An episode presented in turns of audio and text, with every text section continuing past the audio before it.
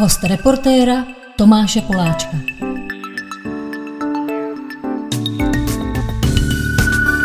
Dobrý den, přátelé, vítáme vás z Truhlářské ulice z redakce Reportéra.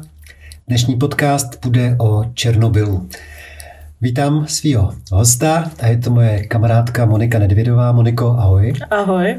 Tak já eh, na úvod řeknu naši historii. My jsme spolu totiž v černobylské zóně před rokem byli.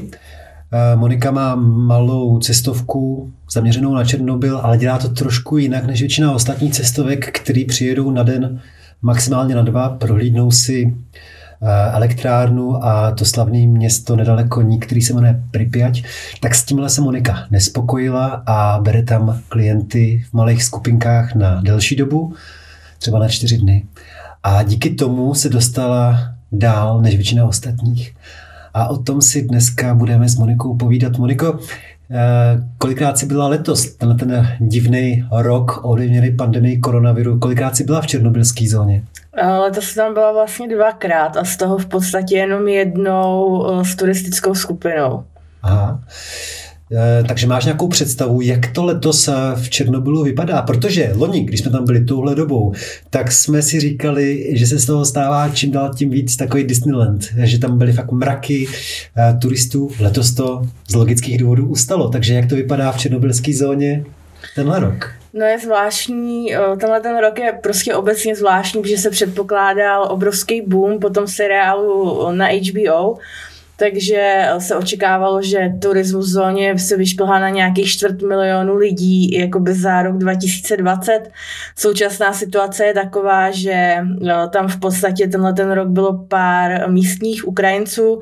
Jsou tam prohlídky jenom o víkendech, jednodenní, klasický a v počtu tak jeden, dva, jako jeden, dva turnusy, jakoby co tam jedou.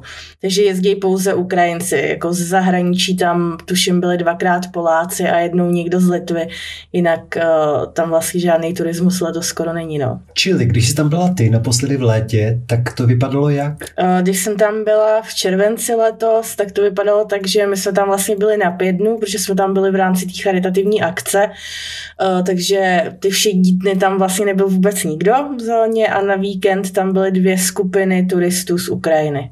Takže pro tebe asi zážitek vlastně, ne? Ty máš ráda, myslím, tyhle ty když jsi osamělá v té Pripyati nebo v tom Černobylu? Určitě je to něco jiného, nicméně, jak si určitě všim při naší výpravě, tak eh, nám se daří se jako vyhejbat eh, těm davům těch turistů, takže to v podstatě taková změna není. Kdybych jakoby nevěděla, že tam ten turismus neproudí, tak já osobně bych si toho jako ani asi nevšimla. Hmm.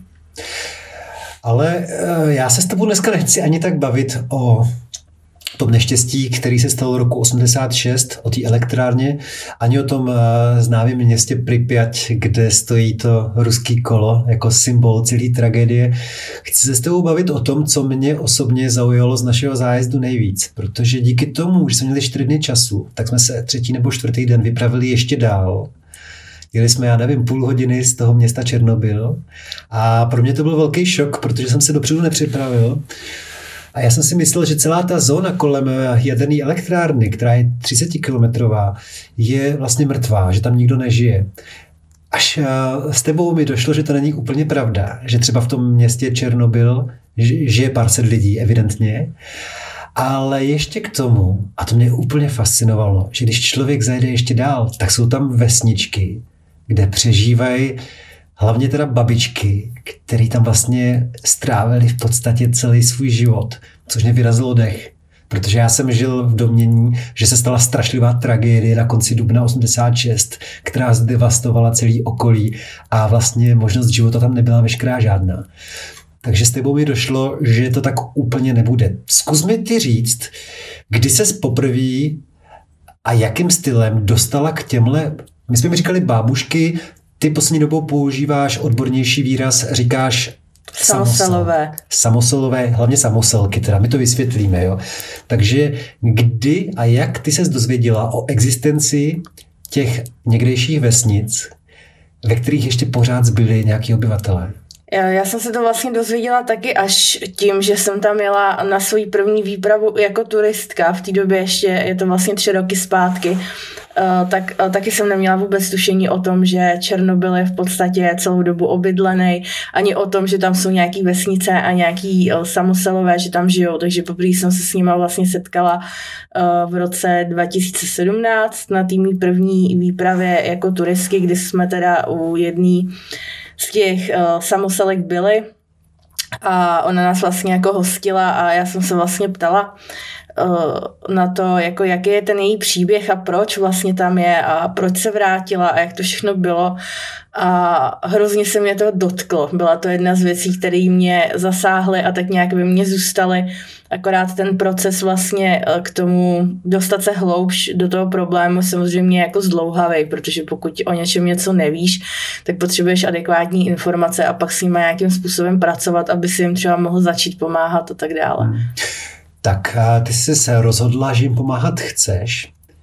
Zkus uh, nějak stručně říct vlastně, co tě tedy tak zasáhlo, co vlastně tě překvapilo na vyprávění té bábušky.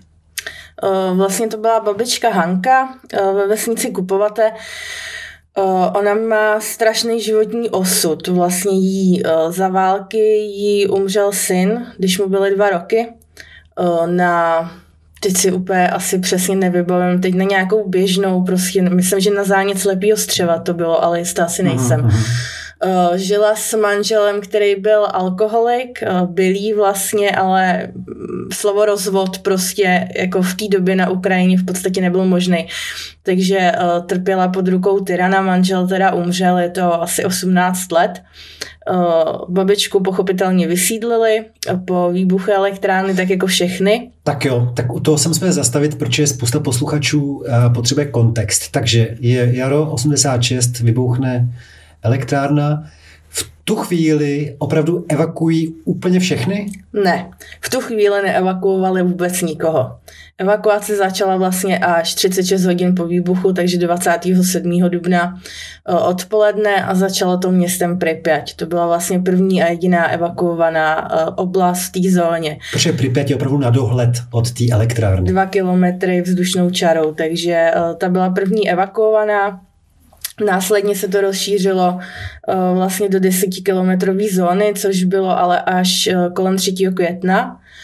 Eh, kdy vlastně do 3. května se vysídlovala celá desetikilometrová oblast. Eh, bylo to takým zvláštním způsobem, protože vlastně i ty lidi z Pripyati, i ty z té desetikilometrové zóny se v podstatě přesunovali do těch vesnic, které jsou dneska v 30 kilometrové zóně, takže to vlastně nebylo jedno stěhování, oni stěhovali neustále, protože po 3. květnu po nějakých průzkumech, který dělali jakoby v půdě, zjistili vlastně tu zamořenou oblast jakoby v rozsahu 30 kilometrů a začalo všechno na novo. Opět zase se všechny naložili a odvezli a ta zóna byla definitivně evakuovaná v tom původním rozsahu, protože ten rozsah eh, té uzavřené oblasti je dneska úplně jiný, než byl v roce 86, tak eh, byla evakuovaná vlastně 8. května celá. Mm-hmm.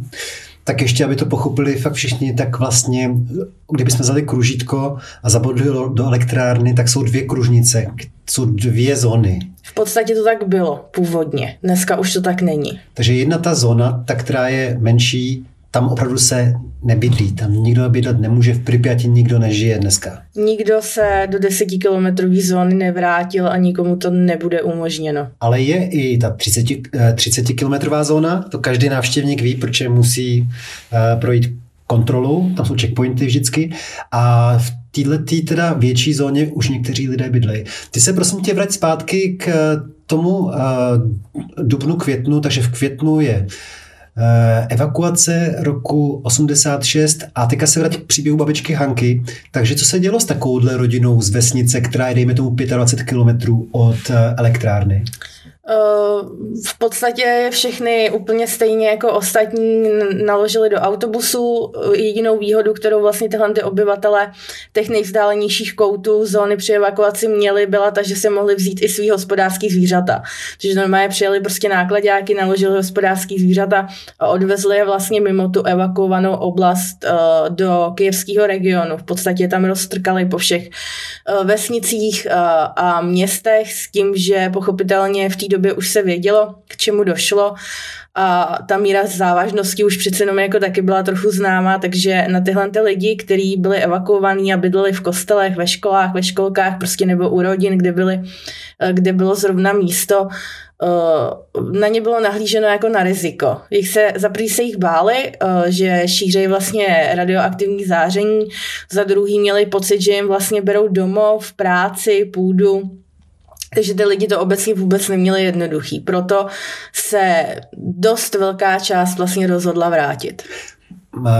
Po jaký době se začali ty rezidenti vracet zpátky do toho okolí elektrárny. Začalo to už vlastně na podzim roku 86, kdy přišlo zhruba 30% obyvatel, který se vlastně jako nakonec vrátili. Eh, největší přírůstek toho návratu byl na jaře roku 87, vlastně rok po nehodě, eh, přesně předtím, než měli začít sadbu na polích. Mm-hmm. Ale bylo to, pokud si vzpomínám, něčím limitovaný, že třeba děti se vrátit už nemohly, ne, do té zóny. Tenkrát se nemohl vrátit nikdo. Oni tam vlastně vstupali nelegálně, utíkali před policií, před vojákama, všichni tam honili, takže v té době se nemohl vrátit nikdo, ale v době, kdy dostali vlastně oficiální status, což bylo v roce 92, eh, to bylo opravdu určené jenom pro lidi, kteří eh, byli dospělí, nemohli tam být děti. Takže oni byli uh mezi lety 86 nebo 87 a 90 byly jenom tolerovaný tím systémem. V podstatě byly tolerovaný. Uh, problém nastal v roce 91, kdy Ukrajina přijala zákon o tom, že vlastně není možné žít jako v zamořené oblasti, tudíž, že černobylská jakoby zóna jako taková je neobyvatelná a bylo to vlastně zákonem zakázaný.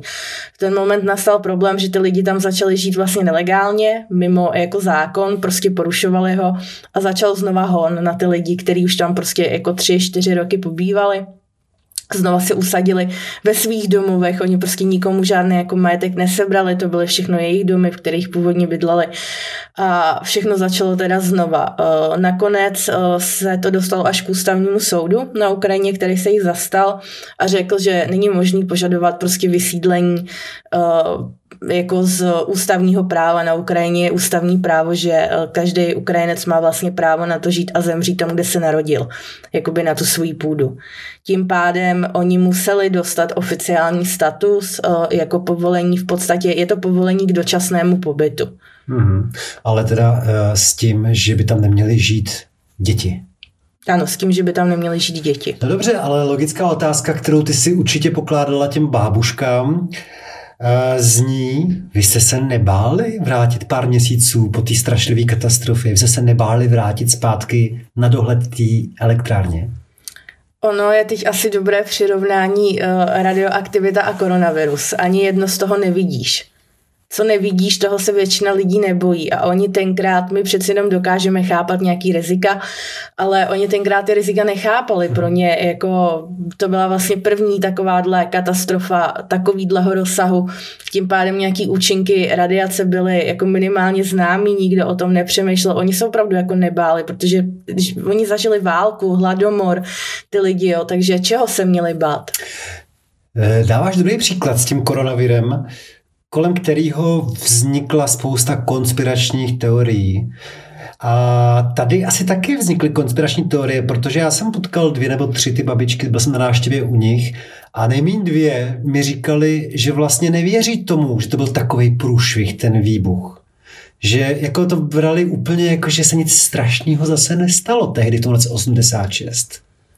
Ono, to ve své podstatě opravdu takový průšvih, jak je to podávaný, nebylo. Protože z čistě racionálního hlediska, eh, když se vezmeme ty předpoklady, které byly, tak měly um, umírat bezprostředně po výbuchu desítky, stovky tisíc lidí a to se nedělo.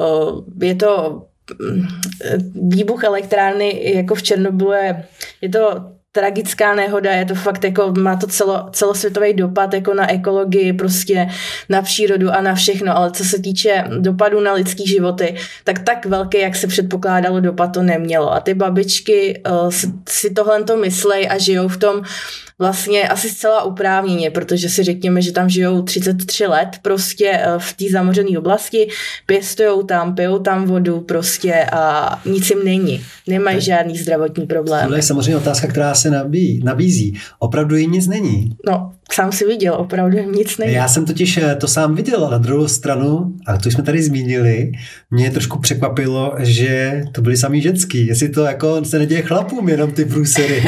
ne, to si měl zrovna smůlu, že jsme byli u samých ženských. Je tam, eh, je tam pár chlapů, Teď uh, rychle v hlavě počítám, abych na někoho nezapomněla. Myslím si, že aktuálně tři, že letos nám bohužel čtyři samosolové zemřeli, z toho dva muži. Takže teď si myslím, že tam jsou aktuálně tři, takhle rychle. A ženský? Co si jako vybavím. Uh, ženských, pokud se bavíme jenom o těch vesničkách, nebavíme se o městě Černobyl, kde ty samosolové žijou taky, uh, tak ženských tam bude teďka zhruba 30. Mm-hmm. Takže je to poslední generace, která až vymře, tak ty eh, vesnice zůstanou prázdný. Nezbude vůbec nic, ale to jsme vlastně o jednu vesnici přišli. Úplně. Dvě, Co vlastně. se stalo?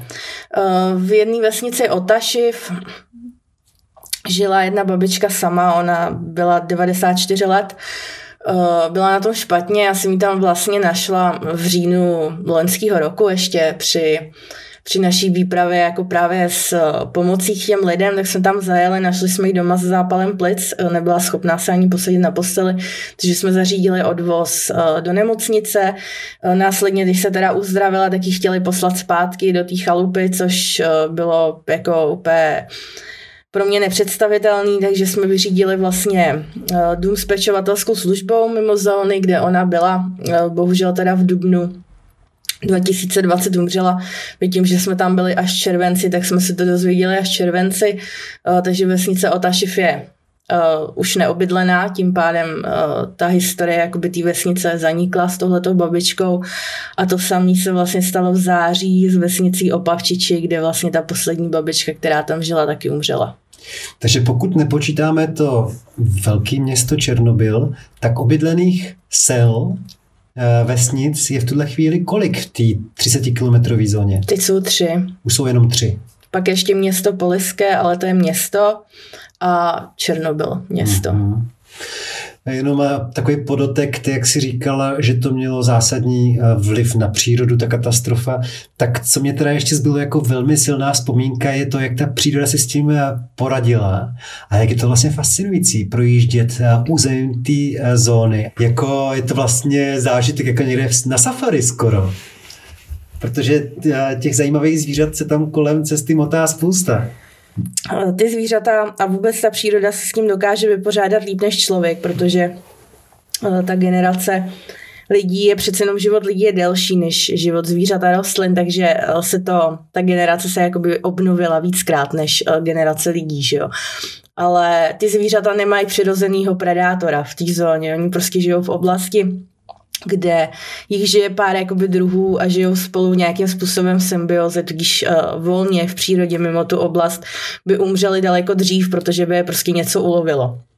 Takže nejsou to jenom koně, teď uh, jak je covid, tak to má vliv uh, samozřejmě na ty zvířata v té zóně, takže po Pripyati se teďka courá los, a je strašně drzej, vůbec se nebojí. Normálně jako můžeš k němu přijít jako a div ho prostě nepohladit, on je strašně zvědavý, takže tě chodí přijde. přímo městem Pripyat. Chodí přímo městem Pripyat. Normálně, to když, se, fotky. Když, když jako třeba žere listí ze stromu, tak um, Teď mi kamarád posílal video, protože tam byl a našel ho právě, jak tam takhle chroupal nějaký listí a stál jako před ním kus od něj a natáčel to, jak on jako za ním jí a teď si ho jako všim, tak na něj chvíli koukal a pak se šel k němu jako podívat ho očuchat, jako co tam vlastně dělá. Takže jako ten konkrétně se třeba vůbec nebojí, ty koně utíkají a to a pak je tam taky jeden uh, drzej mýval, to jsem sama jako potkala, tak ten uh, rád jako kouše pneumatiky autům, když jako jede školem, takže No a zkus teďka prosím tě popsat, jak vlastně v takové konkrétní vesnici těch pár bábušek, který tam jsou, jak oni žijou. Takhle, ten můj pocit, který mám po roce, a možná to je tím, že jsem projel strašně moc chudých zemí. Je ten, že oni nejsou zase takový jako chudinky. Oni byli strašně dobrosrdeční, měli tam velký zásoby nějakého samohonu, nějaký, nějaký pálenky. Takže jsem eh, po třech návštěvách jsem se motal jako blázen teda. Ale nebyli úplně, že by zbuzovali lítost. Jako byli takový statečný, silný stařenky, 80 letý. Jak na to je působí? Jak žijou vlastně? Um, no, oni ten život nemají jednoduchý a Nevím proč, ale nejsou uh, jakoby otevřený k běžným turistům.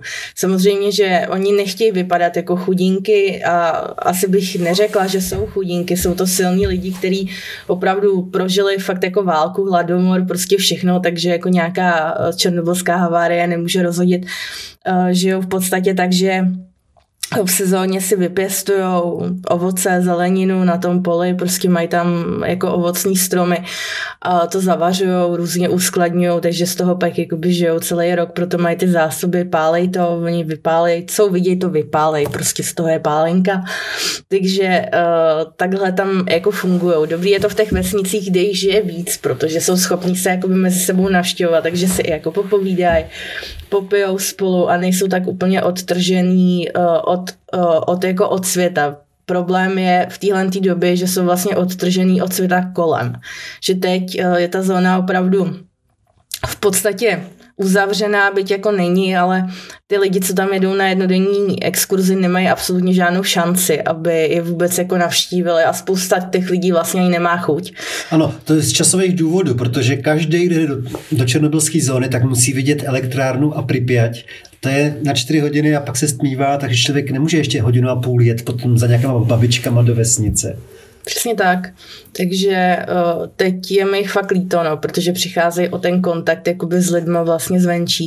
Ale říkám, pokud uh, žijou ve vesnici, kde jich je víc, tak uh, jsou na tom v podstatě dobře. Jako po psychické i po zdravotní stránce jsou na tom opravdu dobře, ale otázka je, jakou kvalitu vlastně toho života oni tam mají. No ale pro spoustu lidí to bude znít velmi zvláštně, když říkáš, že si vypěstujou uh, ovoce, zeleninu. Nějaký vědci to zkoumali, jestli doopravdy je to kvalitní, zdravý, čistý, anebo jestli tam může být nějaký problém v takový bramboře vypěstovaný 25 kilometrů od uh, černobylské uh, elektrárny. Prosím tě, říkalo se, že tam chodí odebírat vzorky každý rok. Uh, já nevím, jestli jsi viděl na YouTube nebo i v televizi, kdy si běžel dokument, jmenoval se to Bábušky z Černobylu v americké produkci, kde vlastně oni zachytili ten moment, kdy tam přijeli ty vědci a odebírali těm babičkám půdu, vypěstované produkty, vodu a takhle se to jakoby testovalo. Eh, já z toho, co vím od babiček a vůbec od těch lidí, jako který se zabývají nebo měli dřív na starost vlastně ty samosely, tak uh, vím, že v podstatě ty lidi viděli v té době, kdy tam byla ta produkce. Jo, protože obvykle, když si normální produkční firma, televize nebo kdokoliv, tak eh, oslovíš napřímo zprávu zóny, že tam chceš točit dokument v domění, že ti to umožní zadarmo, což oni ve svým podstatě by asi jako i mohli, pokud tě ten projekt jako zaujme a jdeš napřímo přes ně, takže oni ti přidělí nějakého svého zaměstnance a ten zaměstnanec se velmi dobře postará o to, aby si viděl to, co oni chtějí, aby si viděl. A nevím, jestli jsem odpověděl na otázku, jestli teda víme, do jaký míry takový jablko Nevíme. z té vesnice je stejný jako jablko tady od nás z Prahy. Já to nevím, neviděla jsem žádnou z těch studií jako zveřejněnou, že by se to opravdu kontrolovalo. Nicméně babičky žijou. Babičky žijou. A 90% z nich, nebo 9 10, co jsem já potkal, byli velmi dobře naložený a já bych se nebál říct, že si umí opravdu to stáří užít, protože se opravdu nebáli dát si toho panáka vlastně i s náma. Na to existuje dokonce psychologický posudek. Byl psycholog, eh, psychiatr, psycholog, nevím, nějaký odborník na Ukrajině, který uh, zkoumal vlastně uh, to, ty lidi, kteří žijou v uzavřené zóně, ty samosely a lidi, kteří byli vysídlení a ty zóny se nevrátili. A zjistilo se, že v podstatě ty lidi, co se vrátí, žijou daleko déle než ti, co byli vlastně vytržený z těch svých kořenů. Takže pro ně jako ta dlouhověkost a ta vitalita spočívá vlastně v tom, že jsou doma. Oni to byli na háku, to je dobrá charakterová vlastnost, jako mít něco na háku a moc se nestresovat. Tak to bouchlo. No.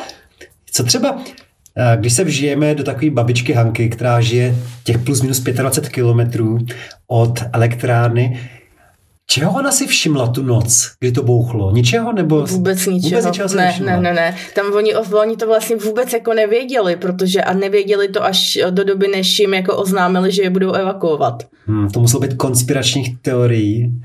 Některý možná dodnes nevěří, že to bouchlo, ne? Jsou takový lidi, kteří...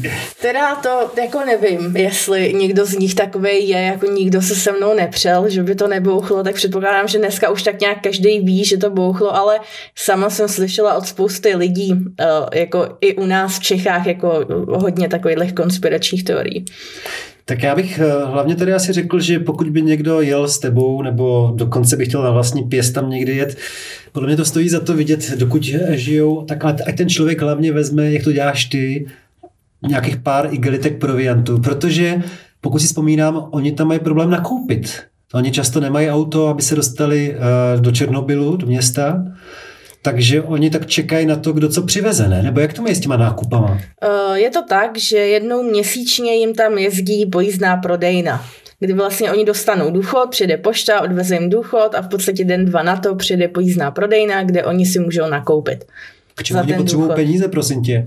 No, oni platí elektřinu třeba jo, jo. a musí jako nakupovat nějaký jídlo, protože já nevím, jestli si to umíš představit, ale jako 33 let žít jako o ovoci a zelení asi úplně nejde teda. No tak dobře, ale předpokládám, že měli i nějaký hospodářský zvířata, pokud, ale, ale jak jsou teďka vlastně schopni. už ve velmi vysokém věku, tak už nemají moc sílu se starat o nějaký kravky a prasata. Přesně tak, dřív to tak bylo, dřív měli krávy, prasata, slepice, babaháně právě, eh, je to dva roky ještě zpátky, co měla vlastně slepice a prase. Ale dneska ten věk, eh, jak stoupá, tak prostě není ta síla na to se o ty zvířata jako starat. O to více potřeba vlastně, aby měli tu možnost si to někde jako koupit. Hmm. Ty uh, jsi tam našla nějakou svoji rodinu, kde si připadáš uh, po těch, nevím, deseti návštěvách jako doma? Mm, já jich mám asi víc. Já obecně uh, v podstatě jako celou rodinu beru ty lidi z, toho, z té vesnice kupovat, protože tam uh, ta je nej, nejlíp přístupná, totiž jsem schopná se tam dostat i právě s turistama, což do jiných vesnic nejde, protože buď jsou mimo trasu úplně turistickou, nebo je to prostě na čtyři hodiny cesty jako od Černobylu nebo od nějaký jako trasy, kam běžně s turistama člověk jezdí. Kvůli těm špatným komunikacím. Kvůli špatným komunikacím, tak takže eh, jezdíme v podstatě jenom do toho kupovat za těma babičkama, kde je tak nějak jako střídáme.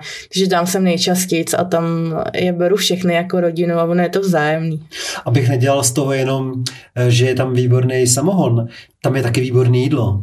Jako, ale to bylo otřesný. Tak jsme to vybavilo, protože jak jsme navštívili tři nebo čtyři chalupy, tak já jsem byl přejezený jako nikdy v životě, ale vlastně moc mi chutnalo těch babiček. Co oni mají jako takový svoje speciality? Připomeň mi. Uh, oni mají takový, uh, v podstatě to vypadá jako lívance uh, s rozvarem, jahodovým, borůvkovým, co je zrovna k dispozici. Uh, pak mají taky v zelených listech balený maso nebo prostě brambory, uh, bramborový placky. V podstatě je to stejný, jako to bývalo u nás, to jídlo. Hmm. A tak se mi vybavilo, že některé ty babičky, že jim bylo líto, že se nedostanou do kostela třeba, jak je rok dlouhý, že protože oni jsou často věřící a vlastně kostel na té vesnici nemají, nemají tam eh, faráře, takže nejbližší kostel je v Černobylu a to je pro ně daleko, když neřídí ty báby. Nej, nejbližší je v Černobylu, ty babičky ani nemají auto. Vlastně žádná, takže uh, to vůbec nepřipadá v úvahu. Dřív to samozřejmě bylo tak, že dokud spadali pod uh, bývalou agenturu nebo jako státní organizaci, která se o ně jako starala původně, tak měli zajištěný autobus, který je vlastně svážel v nejhlavnější státky na Ukraji, uh, svátky na Ukrajině je svážel do toho kostela v Černobylu. Ale dneska už vlastně nefunguje ani to. Hmm. No, takže ty si prokázala dobrý srdce tím, že jim tam opakovaně vozíš spoustu jídla a jaký peníze taky, ale asi u toho nechceš eh, zůstat a máš nějaký plán ještě, což je důležitý, protože opravdu to vymře za chvíli, tady tenhle fenomen těch samoselů a samoselek.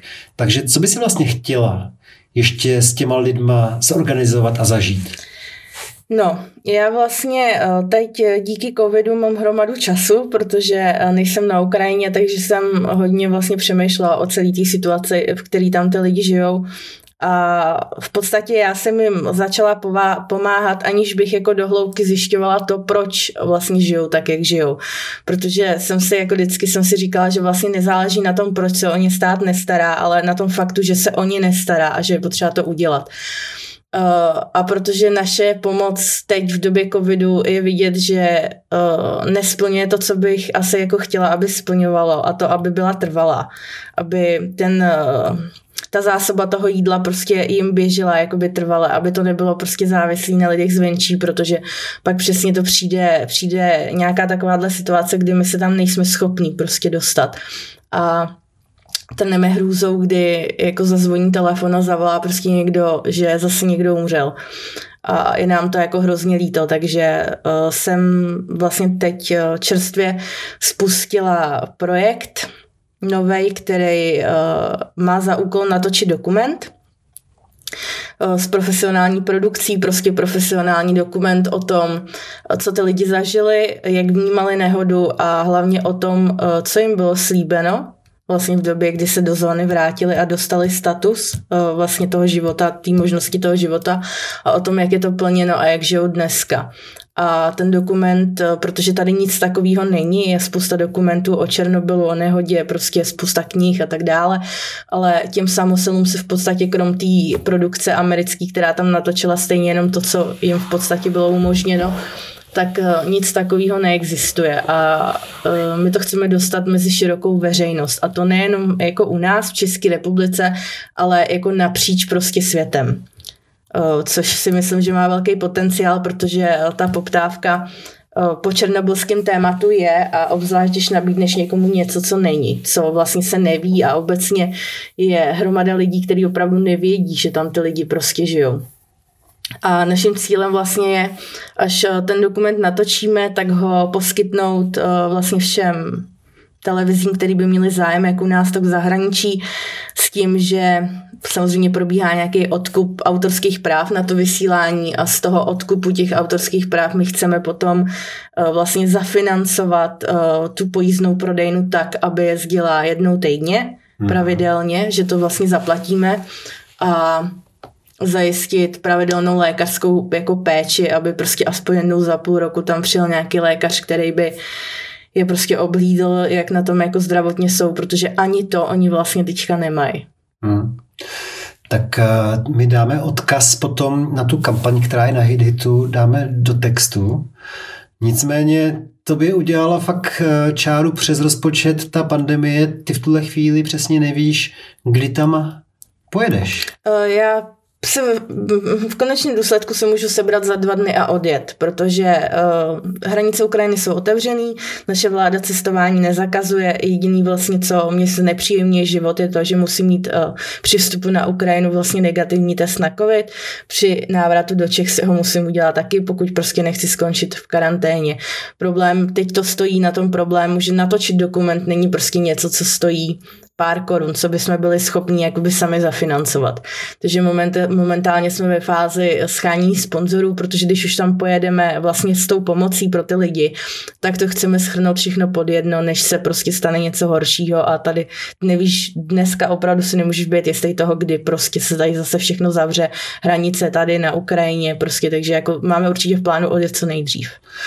Jo, mě ani tak nešlo o to, kdy pojedete natáčet, protože chápu, že na to je potřeba fakt mít nějakou jistotu, ale jak jsem tě poznal, tak mě připadlo, že jsi závislá na tom Černobylu a proto bych se nedivil, kdyby si chtěla soukromně tam co nejdřív vyrazit za těma svýma známýma a za těma bábuškama? Uh, mám vzťah strašný, proto v červenci vlastně, když uh, to šlo bez testu, protože prostě uh, Zas nejsem úplně toho názoru, že bych si nutně potřebovala jít teda jako testovat na covid.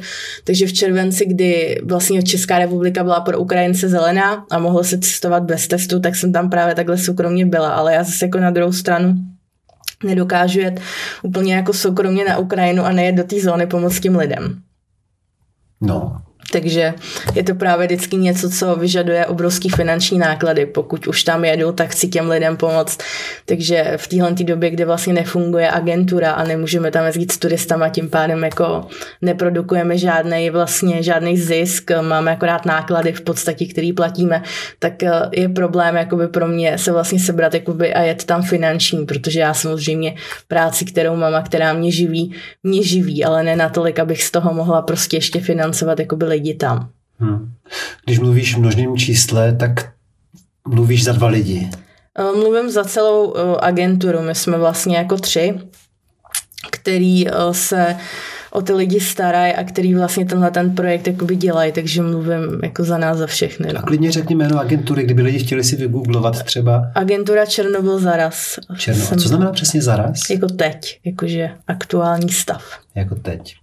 Dobře, no já bych ti přál, aby jsi tam dostala co nejrychleji. Moc hodně pozdravuji všechny lidi, kteří jsem tam poznal, protože tam jsou fakt uh, moc fajn lidi, ty tvoji průvodci a lidi, u kterých tam bydlíš, tak si vybudovala dobrou tu tu strukturu takhle těch svých známých.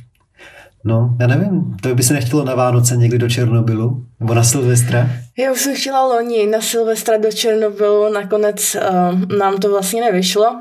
Nikomu, že jsme to plánovali jako s partou vlastně lidí z řad našich turistů, kteří už tam byli a projevili zájem, že by jako chtěli na to Silvestra jet, tak uh, jsme to vlastně chtěli plánovat letos znova. To taky nevypadá, že by úplně klaplo. Takže jako doufám, že snad jako tohle šílenství skončí prostě a budeme tam moc být jako přes ten Silvestr někdy v příštím roce třeba. Tak doufám, že nejpozději na, a kolikátý už bude, 35. výročí na jaře? Tak nejpozději na 35. výročí teda toho neštěstí se tam snad podíváš. A možná poslední otázka. Až se ten svět vrátí do normálu, tak myslíš, že se i dění v černobylské zóně vrátí do normálu? A nebo tady ten půlroční výpadek toho biznisu ovlivní budoucnost turistiky v černobylské zóně? Já si myslím, že tenhle ten výpadek eh, covidový celosvětový ovlivní jako chování všech lidí, protože přece jenom bude nějakou dobu trvat, než eh, lidi vlastně budou mít peníze na to, aby cestovali do Černobylu a řekněme si upřímně, že většina lidí radši pojede k moři, než aby jela do Černobylu. Takže ten trend bude postupně jakoby zase narůstat. V podstatě se to odrazuje na té době, kdy to bylo před deseti lety, kdy tam bylo pár stovek tisíc turistů ročně a poroste to, takže určitě to není tak, že jakoby jsme prostě cvakli vypínačem a všechno se vrátilo tak, jak bylo dřív. Počkej, prosím tě, připomeň mi, Zhruba plus minus za rok 2019, kolikže navštívilo turistů zónu? Za rok 2019 to bylo skoro 100 tisíc turistů. 100 tisíc turistů. A očekáváme, že za rok 2020 to bylo třeba to si úplně netroufám odhadovat, ale já si myslím, že to bude na nějakých dvou, třech tisících. Tak to je neuvěřitelný. Nicméně eh, já myslím, že to je výborná pozvánka, až to bude možný, až budou první turnusy, který budeš ty provádět, tak to bude velmi zajímavý zážitek vidět tu zónu, která se teprve turisticky znovu probouzí. Možná, že vlastně i ty bábušky a ty lidi, kteří žijou třeba ve městě Černobyl, budou ještě jako vřelejší k těm turistům, jak je vlastně půl roku neviděli nebo rok. Takže já se těším na to, že, eh, nebo z tvýho pohledu bych se těšil, že to budou pěkný zájezdy, až se to na jaře všechno vrátí do normálu. Tak já mám vždycky jako pěkný zájezdy a s tím letím nemám jako problém, ale myslím si, že uh, ty lidi budou jako nadšený, protože jim to samozřejmě chybí. Oni prostě jsou jako zvyklí na ten cvrkot těch turistů, byť ty bábušky jsou vlastně odstrčený, že jo, od toho tam fakt jako to, co ty turisti, co tam jedou, tak je to minimálně, jako vozíme tam, vozíme tam já a možná ještě jako pár menších jako agentur, ale ty velké agentury, ty, co vlastně dělají tyhle ty neuvěřitelné počty jako turistů v zóně, tam nejezdějí, protože prostě oni mají pevně daný plán, naučený prostě pořád stejný a jedou to furt dokola a tam jako není prostor. Ale hlavně bych jako chtěla říct, že ta zóna se změní sama o sobě, protože v době vlastně uzavření zóny a teďka v době covidu se změnilo úplně vedení celé oblasti už asi po 150. Nicméně konečně sedí eh, vedení zprávy zóny, jakože ředitel té vládní organizace zpráva zóny eh, je konečně někdo, kdo je normální, kdo nemá potřebu rozkrádat eh, peníze od turistů, kdo má potřebu tu zónu jakoby udržovat a rozvíjet ten turistický ruch. Takže máme naslibovaný hory dole Černý les, doufejme, že prostě to všechno klapne, měly by být rozšířený trasy pod podstatně pro turisty, mělo by být zlevněný to povolení, takže ty exkurze by měly být levnější. Uh, dokonce by měli zrušit zákaz pohybování se v budovách Pripyati. Ale to se mi nezdá, protože to opravdu není bezpečný. On jako... tam běhá teďka statik. Jo, tak to Oni tam pozvali statika a bezpečné budovy budou vlastně označený štítkem a my je hmm. budeme mít seznam, uh, který jsou bezpeční a kam s těma turistami můžeme. Hmm. Ale jako Já to, já to řeknu, jak si to myslím, stejně většina průvodců, většina turistů budou chtít jít tam, kde skoro nikdo není. Jak to bylo vždycky, protože ono to bylo zakázané, ale všichni chodili do těch, do těch budov. Vy ne, nebo jak bych, to řekl, jak bych to řekl, aby si byla z obliga. Ale jinak, co jsem tak viděl, tak eh, vlastně ten zákaz eh, byl všeobecně porušovaný a vlastně každý turista chtěl vejít dovnitř, do těch paneláků v Pripyati. Ty to ještě pamatuješ eh, v relativně klidném období, tu zónu, ale pak tam začaly jít vlastně nám poměrně dost jako pokrku za tohle. Takže v podstatě ty agentury, ty velký, který uh, tam jezdí s těma autobusama narvanýma lidma, jako byly bez šance. Ty prostě do budov nechodili, protože tam jako za víkend přišlo o licenci třeba 10 průvodců kvůli tomu. Takže přišli o živobytí vlastně. Takže, takže tam vlastně jako přestali úplně chodit, pak už jsme tam fakt chodili jenom my a musím říct, že teda byly situace, kdy jsme se báli, ale my tím, že máme poměrně propletenou síť jakoby uvnitř té zóny mezi tou policií a těma vojákama vlastně našich přátel, tak jsme poměrně dobře dopředu informovaní o tom, kdy ty kontroly budou a kdy ne. Jo, jo, je to bojovka. Ale jako vyplatí se, protože ty pohledy, které se naskytají eh, v té Pripyati, to se teda neomrzí, to je neuvěřitelný. Každý by to měl jednou zažít, podívat se tam. Já taky ještě někdy chci na Losa se podívat. Moniko, děkuji moc krát, že jsi přišla a věřím, že příští rok se do Černobylu podíváš několikrát. Díky. Taky děkuji.